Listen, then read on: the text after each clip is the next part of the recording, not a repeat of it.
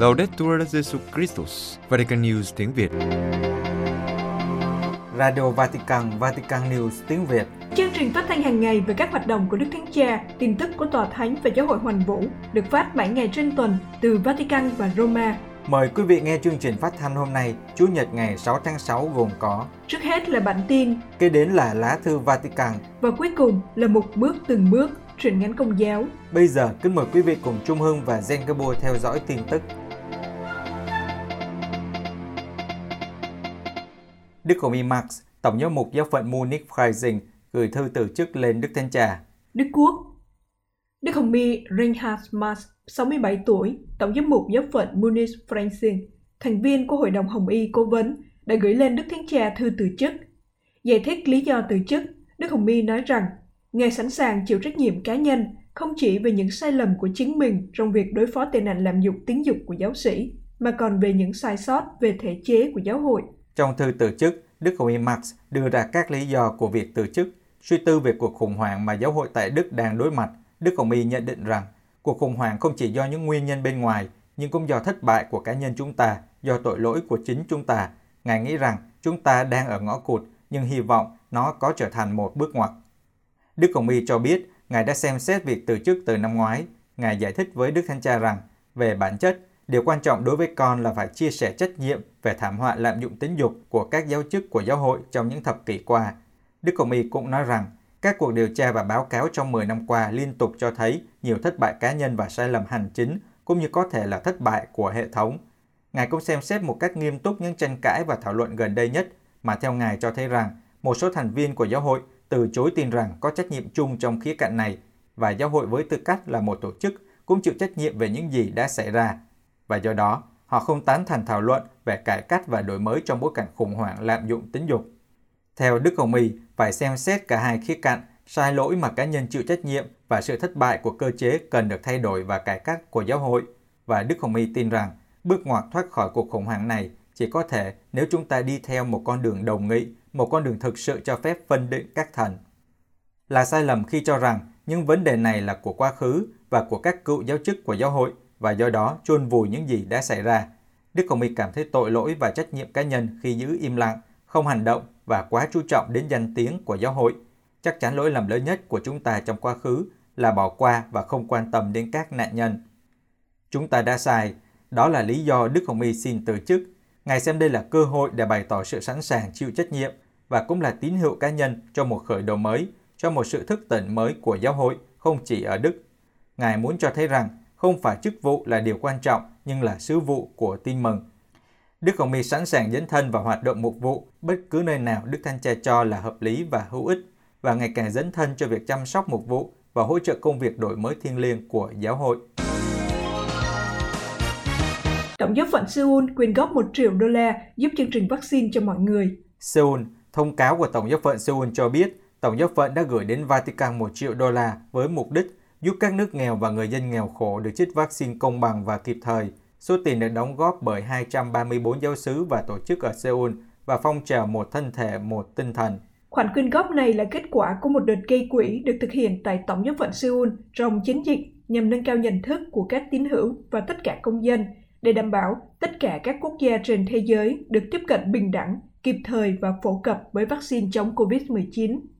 Đáp lại lời kêu gọi của Đức Thánh Cha, trong hội nghị mùa xuân từ ngày 8 đến ngày 12 tháng 3 năm nay, Hội đồng Giám mục Hàn Quốc đã quyết định phát động chiến dịch chia sẻ vaccine với mục đích giúp phân phối phổ biến vaccine COVID-19, đặc biệt là cho các nước nghèo trên thế giới. Đức Thánh Cha và Tòa Thánh kêu gọi các quốc gia giàu có trên thế giới giúp cho người dân ở các nước nghèo cũng có thể có vaccine. Hưởng ứng lời kêu gọi này, Đức Hồng Y Andre John Sung Jung, Tổng giám mục Seoul, cũng đã phát động một lời kêu gọi gây quỹ, đồng thời khuyến khích các tín hữu tham gia chiến dịch chia sẻ vaccine. Jamatia Yang Jun Ho, phát ngôn viên của Tổng giám phận Seoul cho biết, Chúng tôi rất lo ngại về thực tế là khoảng cách giàu nghèo đang gia tăng trong đại dịch do virus corona. Tất cả tín hữu ở Seoul tha thiết hy vọng rằng chiến dịch gây quỹ này có thể là một bước nhỏ để cùng nhau vượt qua những trở ngại. Chiến dịch này sẽ hoạt động cho đến ngày 27 tháng 11 năm nay, ngày cuối cùng của năm Thánh kỷ niệm 200 năm ngày sinh của Thánh Andre Kim Taeong, linh mục công giáo bản xứ đầu tiên và là vị thánh bảo trợ của Hàn Quốc. Các thánh lễ tại Hồng Kông tưởng niệm các nạn nhân vụ thảm sát tại quảng trường Thiên An Môn. Hồng Kông Ngày 4 tháng 6, thánh lễ đã được cử hành tại bảy nhà thờ của giáo phận Hồng Kông để kỷ niệm các nạn nhân bị thảm sát tại quảng trường Thiên An Môn ở Bắc Kinh. Một số tín hữu đã bất chấp lệnh cấm của cảnh sát. Họ đốt nến bên ngoài công viên Victoria. Vào ngày 4 tháng 6 năm 1989, chính phủ Trung Quốc đã giết những người biểu tình ủng hộ dân chủ tại quảng trường Thiên An Môn bằng xe tăng và súng đạn.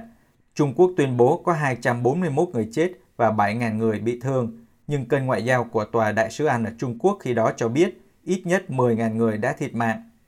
Đức hồng y Du Xe Trần Nhật Quân, nguyên giám mục Hồng Kông, đã dâng thánh lễ tại nhà thờ Thánh Andre. Trong bài giảng, Đức Hồng Y nói, chúng ta sẽ không bi quan và thất vọng, tưởng nhớ những người đã chết, những người đã bị giết 32 năm trước. Lời cầu nguyện của chúng ta cũng là xin Chúa hướng dẫn những người cầm quyền đi theo con đường công lý và hòa bình. Ngài nhấn mạnh rằng các nạn nhân đã hy sinh sự sống vì nền dân chủ và tự do của chúng ta. Đức thanh Cha Du Xe Hạ Chí Thành, giám mục phụ tá của Hồng Kông, đã cử hành thánh lễ tưởng niệm tại nhà thờ Thánh Francisco ở thành phố Cửu Long. Trong bài giảng, Đức Cha nói rằng, khi các môn đệ của Chúa Giêsu lo lắng, họ xin người an ủi và Chúa Giêsu bảo họ tin tưởng vào Thiên Chúa và phó thác vào người. Ngài nói, khó khăn lớn nhất trong cuộc sống đó là thử thách của đức tin khi mà chân lý bị chà đạp Thánh lễ tưởng niệm các nạn nhân của Thiên An Môn cũng được cử hành tại năm nhà thờ khác. Người công giáo và người dân địa phương bày tỏ sự quan tâm và tưởng nhớ của họ đối với các sự kiện ngày 4 tháng 6 năm 1989 ở Trung Quốc và đối với những người đã phải chịu đau khổ trong phong trào dân chủ ở Hồng Kông. Đây là năm thứ hai chính quyền có buộc căn thức tại công viên Victoria với lý do ngăn ngừa đại dịch COVID-19. Nhiều người dân đã tưởng nhớ các nạn nhân bằng cách thắp những ngọn nến trên ban công nhà của họ có những nhóm nhỏ tụ họp tại các nơi trong thành phố. Hàng trăm người đã bất chấp lệnh cấm tụ họp gần công viên Victoria ở Vịnh Causeway, nhưng sau đó bị cảnh sát giải tán. Một số ít đã có thể đốt nến bên ngoài công viên để tưởng nhớ các nạn nhân. Một cặp vợ chồng Kitô hữu Pakistan được trả tự do sau 7 năm bị kết án tử hình. Islamabad, hôm thứ Năm ngày 3 tháng 6, Tòa án tối cao Pakistan đã ra phán quyết trả tự do cho ông Shafqat Masim và vợ ông, bà Sagupta Kosamasi, sau 7 năm bị giam giữ trong khu tử tù vì bị kết án về tội phạm thượng chống Hồi giáo. Sau 7 năm, câu chuyện về cặp vợ chồng tử tù này đã kết thúc. Hội đồng xét xử gồm 3 thẩm phán của Tòa án tối cao Lahore nhận thấy việc giam giữ họ là phi lý, thiếu chứng cứ, đã quyết định trả tự do cho họ. Năm 2013, ông Sawaz Masin và vợ ông, bà Sagusta Koza Masin bị bắt giữ và bị cáo buộc là đã gửi tin nhắn xúc phạm Mohammed từ điện thoại di động của họ. Năm 2014, họ bị kết án tử hình, nhưng cả hai luôn phủ nhận cáo buộc này. Luật sư Said Ulmalo bảo vệ cho hai người, cũng là người trước đây đã bảo vệ thành công cho bà Asia Bibi bày tỏ. Tôi đã đấu tranh pháp lý cho cặp vợ chồng vô tội này trong nhiều năm. Tôi rất vui khi được góp phần vào việc cứu nhiều người vô tội và chứng minh sự thất bại của vụ án chống lại cặp vợ chồng Kitô hữu này. Ở Pakistan, luật bán bổ là chủ đề của các cách giải thích khác nhau, thường ảnh hưởng đến các nhóm thiểu số dễ bị tổn thương nhất của đất nước, trong đó có các Kitô hữu. Bất cứ ai xúc phạm hoặc không tôn trọng Mohammed hoặc Hồi giáo đều có nguy cơ bị kết án tử hình. Tháng 5 năm 2020, Nghị viện châu Âu kêu gọi các nhân viên ngoại giao châu Âu làm mọi sự có thể để bảo vệ và hỗ trợ cho ông Saguta Koza và bà Sawat Masi. Nghị viện châu Âu cho biết họ lo ngại các luật bán bổ tiếp tục bị lạm dụng và kêu gọi chính phủ Pakistan xem xét và bãi bỏ các luật không phù hợp với luật nhân quyền quốc tế. Tổ chức Ân xá quốc tế đã hoan nghênh việc tha bổng và kêu gọi Pakistan hủy bỏ các đạo luật bán bổ Phó giám đốc của nhóm nhân quyền khu vực Nam Á Dinusika Dinaseyak, đã yêu cầu nhà chức trách cho bảo vệ cặp vợ chồng và luật sư của họ. Tổ chức trợ giúp các giáo hội đau khổ đã chào mừng việc tha bổng cho Emmanuel và Cosa. Ông Neville Carl giám đốc quốc gia của Tổ chức trợ giúp các giáo hội đau khổ, cho biết cả hai đã đấu tranh để giành công lý trước sự phản đối gay gắt của những người cực đoan chống lại các Kitô hữu. Cuối cùng, họ đã được trắng án, tạ ơn Chúa nhưng vẫn còn những khó khăn. Những người cực đoan vẫn muốn họ chết. Chúng tôi sợ rằng họ sẽ không bao giờ được tự do thực sự trên đất nước của họ, ông nói thêm. Quý vị vừa theo dõi bản tin ngày 6 tháng 6 của Vatican News tiếng Việt. Vatican News tiếng Việt. Chuyên mục Lá thư Vatican. Vài phản ứng về luật tu chính của giáo hội.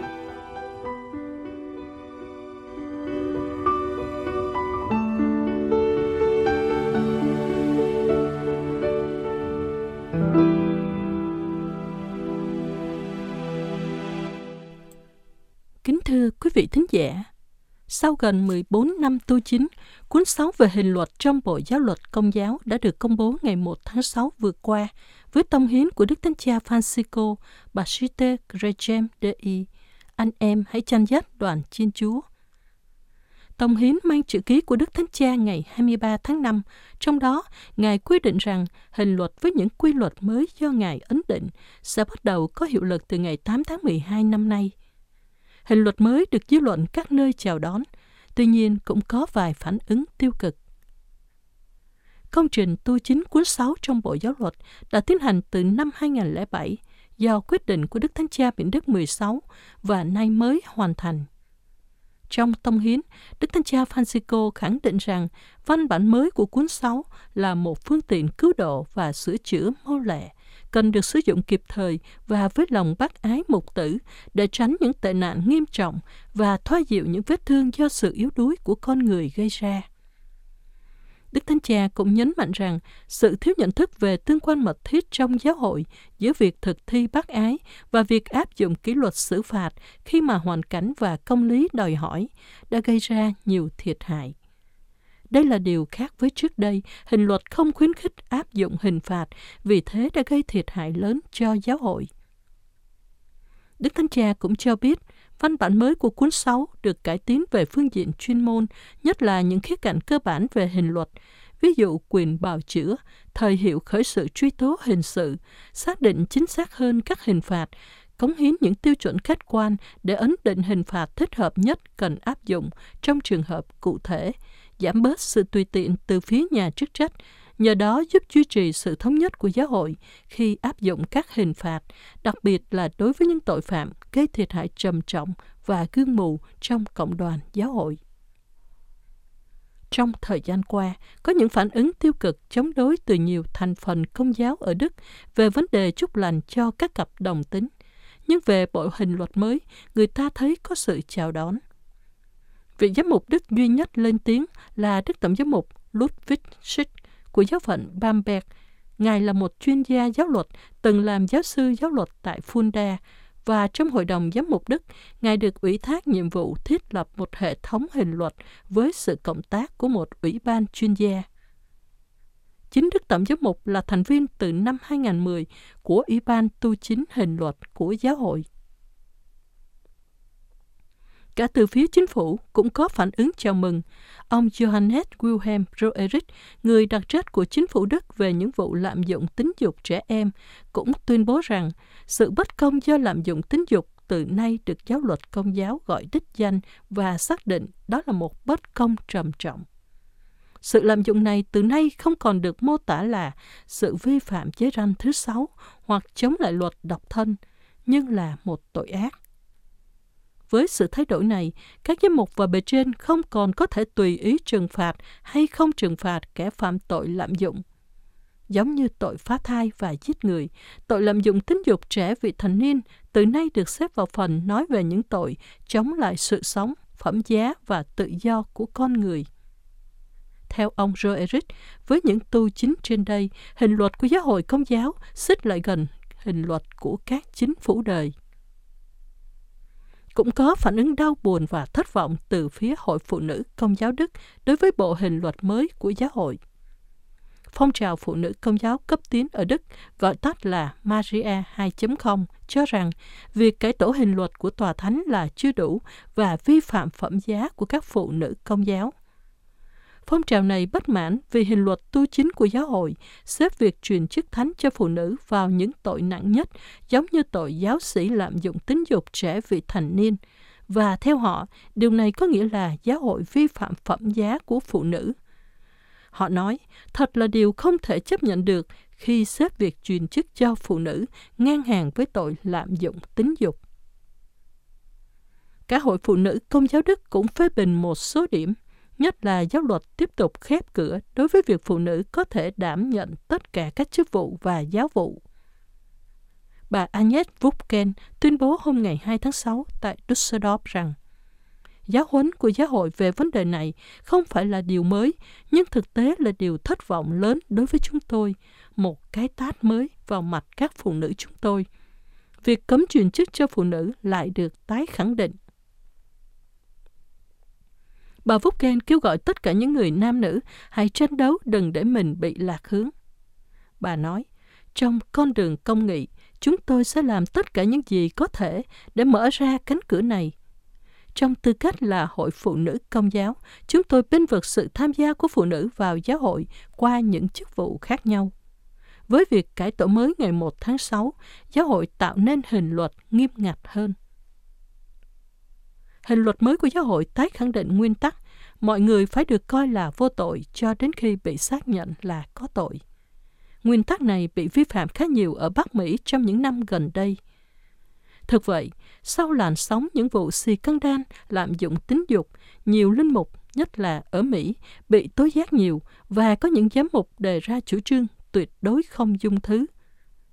Tại một số giáo phận, các giám mục muốn hành động mau lẹ, không chút do dự, loại bỏ các linh mục bị cáo và do đó tạo nên một lớp linh mục mà các nhà giáo luật gọi là không thể bổ nhiệm. Các giám mục từ chối không cho các vị này làm việc một vụ trở lại, mặc dù sau khi xét xử, người ta không thấy có đủ lý do để kết án họ. Về vấn đề này, có thay đổi tuy nhỏ nhưng đáng kể, đó là điều khoản 1321 tái khẳng định rằng không ai có thể bị trừng phạt trừ khi tội của họ được chứng thực và có thể chịu trách nhiệm về hành động của họ, nghĩa là có thể chịu trách nhiệm về tâm lý và luân lý. Và khoản luật mới thêm rằng mọi người phải được coi là vô tội cho đến khi chứng minh ngược lại. Nhiều bài báo cũng nêu rõ những điểm mới trong hình luật tu chính về những tội trong việc quản trị tài sản của giáo hội, như trong khoản số 1376 liệt kê một loạt những tội trong lĩnh vực này. Những tội biến thủ tài sản của hội thánh hoặc ngăn cản thu các hoa trái của tài sản ấy hoặc không tham khảo ý kiến, không có sự đồng thuận, cho phép hoặc không có những đòi hỏi theo luật để bán, chuyển nhượng tài sản của giáo hội cũng bị trừng phạt nếu người nào tỏ ra cẩu thả, lơ là trong việc quản lý tài sản của giáo hội. Những khoản này dường như nhắm trực tiếp tới các giám mục hoặc cha sở, là những người thường đưa ra những quyết định về tài sản mà không theo các thủ tục cần thiết theo giáo luật. Điều này cũng áp dụng cho những vụ đóng cửa hoặc bán nhà thờ hoặc đệ đơn nơi chính quyền dân sự để xin tuyên bố giáo phận phát sản mà không có sự chấp thuận trước đó của tòa thánh điều mà một số giám mục tại Mỹ đã bị tòa thánh cảnh cáo trong thời gian gần đây.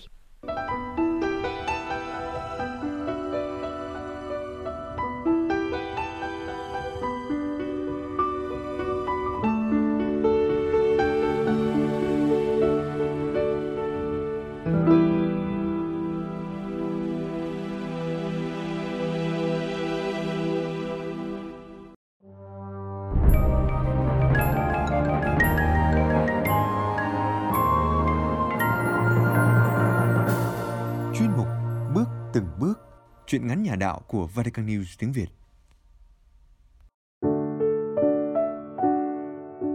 Như tấm bánh bẻ ra, trích tuyển tập nhật ký của một linh mục trẻ.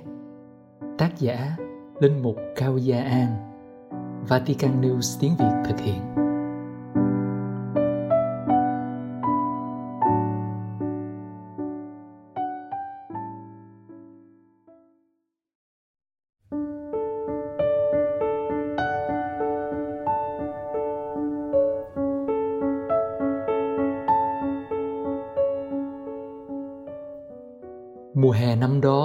Con từ Đà Lạt trở lại Sài Gòn sau chuyến nghỉ hè của nhà dòng. Chuyến xe chiều sẽ đi ngang qua thị trấn, nơi gia đình mình đang ở trọ. Con muốn mời anh em ghé thăm nhà mình lắm, nhưng sao mà mời được? Nhà mình thuê ở trọ lúc đó nhỏ quá, lại nằm trong con hẻm sâu dít dát. Anh em thì đông, đi đường xa đã mệt, nên thôi vậy. Con tự nhủ Thôi thì khi xe chạy ngang nhà con sẽ tranh thủ nhìn lại cái khung cảnh quen thuộc một chút cũng được. Biết đâu lại được nhìn thấy má ở khúc đường nào đó của thị trấn. Giờ này má đang bán ca hai, cho mấy khách ăn lúc chiều xâm sẩm thị trấn ấy như một cái lòng chảo, hai bên là hai con dốc. Về nhà mình dù đi hướng nào, cũng có thể nhìn thấy thị trấn trước khi xe đến nhà. Mỗi lần có dịp về nhà, con thường xuống xe ở quảng xa trên đỉnh con dốc đứng từ trên nhìn xuống có thể quan sát cả thị trấn. Rồi từ trên đỉnh con dốc, con cứ tàn tàn đi bộ xuống. Thế nào cũng gặp được má đang lui cui bên chiếc xe đẩy bán cháo lòng. Có lúc con làm má giật mình. Ủa con, mới về hả? Sao không chịu báo trước gì hết? Cái thằng. Nhưng hôm đó chiếc xe chở con và anh em trong nhà dòng chạy nhanh quá.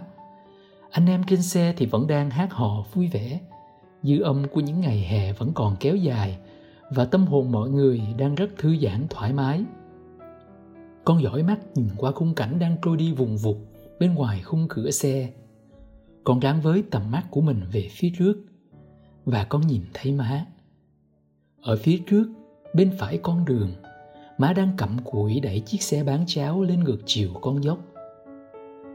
Ở thời điểm mà hai chiếc xe gặp nhau con như một người nhìn xuống từ trên cao.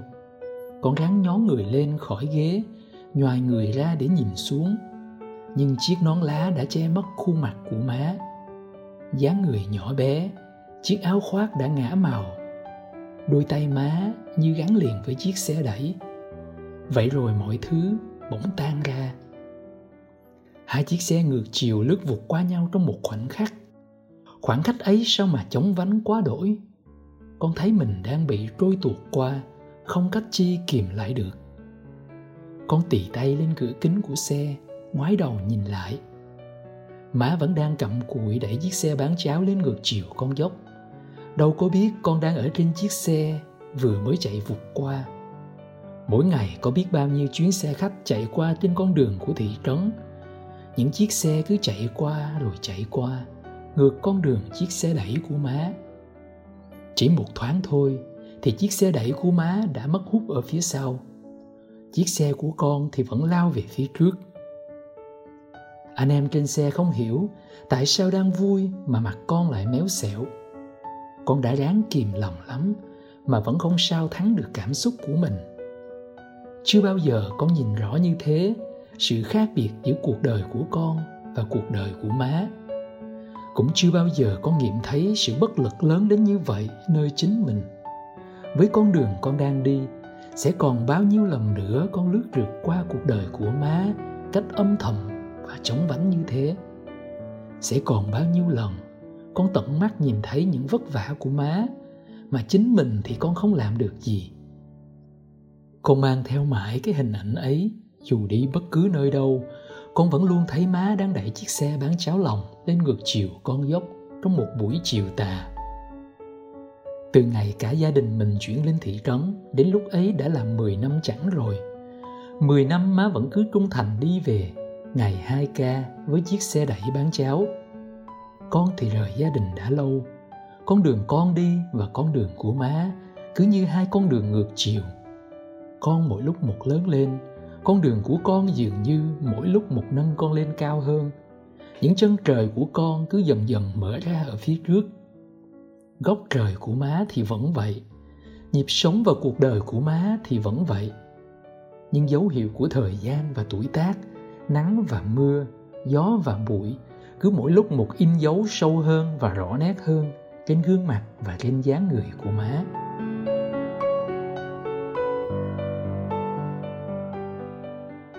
Hồi đó chưa bao giờ má cho con đi phụ bán cháo với má. Má cứ nói, để cho mấy đứa em nó làm. Chắc má sợ con ra đường riết rồi quen.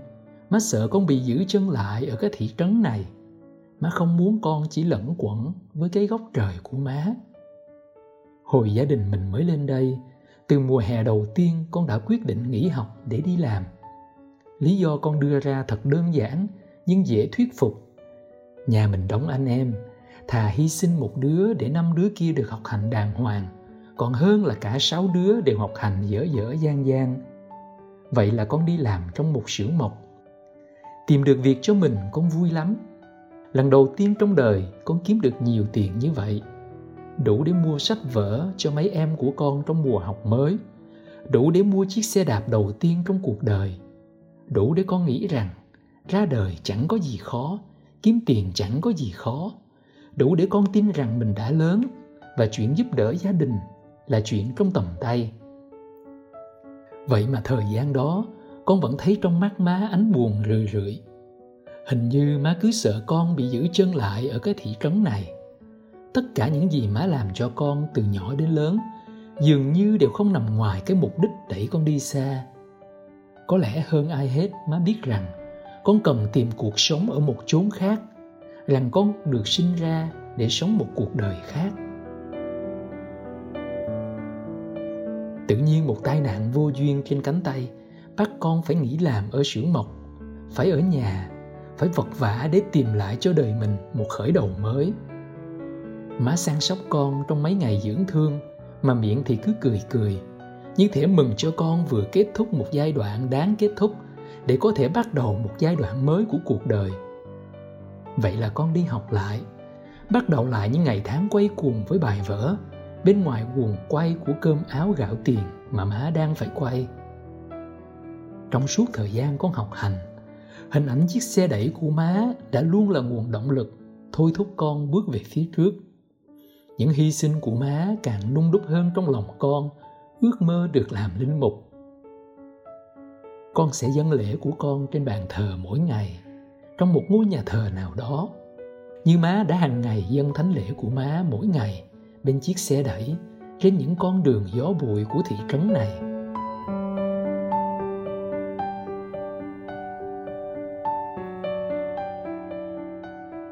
Hồi nhỏ có một lần con được giúp lễ, được đứng rất gần bên cạnh vị linh mục chủ tế. Lòng con rúng động trước nghi thức bẻ bánh. Tấm bánh trắng tinh nguyên và tròn trịa như vậy là bị bẻ vỡ ra thành nhiều mảnh. Trên tấm bánh thánh là hình Chúa chịu nạn khi tấm bánh thánh bị bẻ ra làm đôi rồi làm tư, thân hình của Chúa cũng bị bẻ ra làm đôi, làm tư. Hồi đó con đã ngây ngô tự hỏi, tại sao phải bẻ tấm bánh ra? Tại sao tấm bánh tròn trịa đẹp đẽ như thế phải vỡ vụn? Lớn lên từ từ con mới có câu trả lời cho chính mình. Không bẻ ra thì tấm bánh đâu còn là tấm bánh nữa. Không bẻ ra, làm sao tấm bánh có thể trở thành của ăn nuôi sống con người? ơn gọi của tấm bánh là bẻ mình ra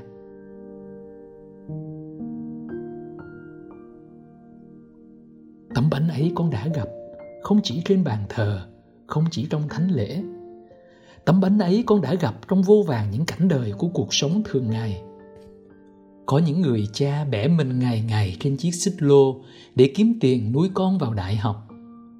Có những người mẹ bẻ mình ra mỗi ngày bên đống rác thải và phế liệu để tìm về cơm áo cho đàn con. Có những con người ngày ngày bẻ mình ra với mưa, với nắng, với gió, với bụi, với những lầm than vất vả của dòng đời đông đầy yêu thương để làm tròn thiên chức của các bậc làm cha, làm mẹ tấm bánh ấy con đã gặp nơi chính cuộc đời của má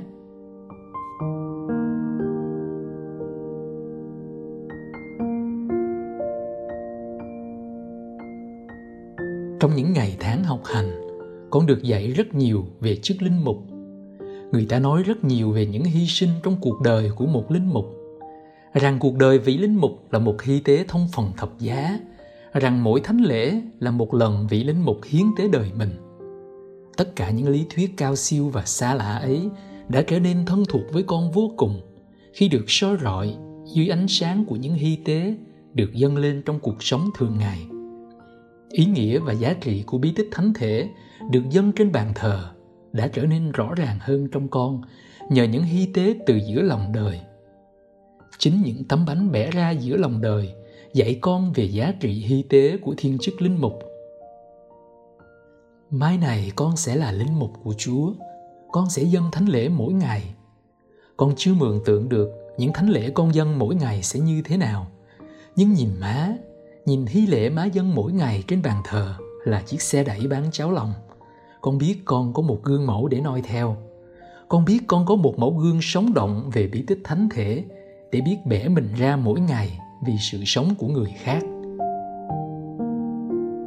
Con biết mình có một mẫu gương gần gũi và sống động để sống tốt đời linh mục của con.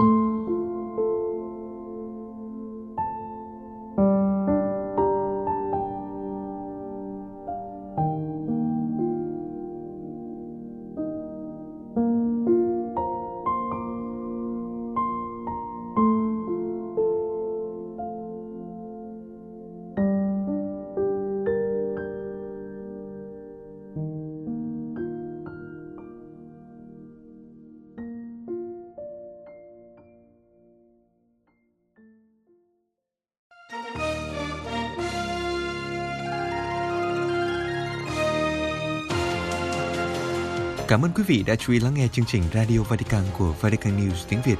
Xin Thiên Chúa chúc lành cho quý vị và toàn gia quyến. Laudetur Jesu Christus, ngợi khen Chúa Giêsu Kitô.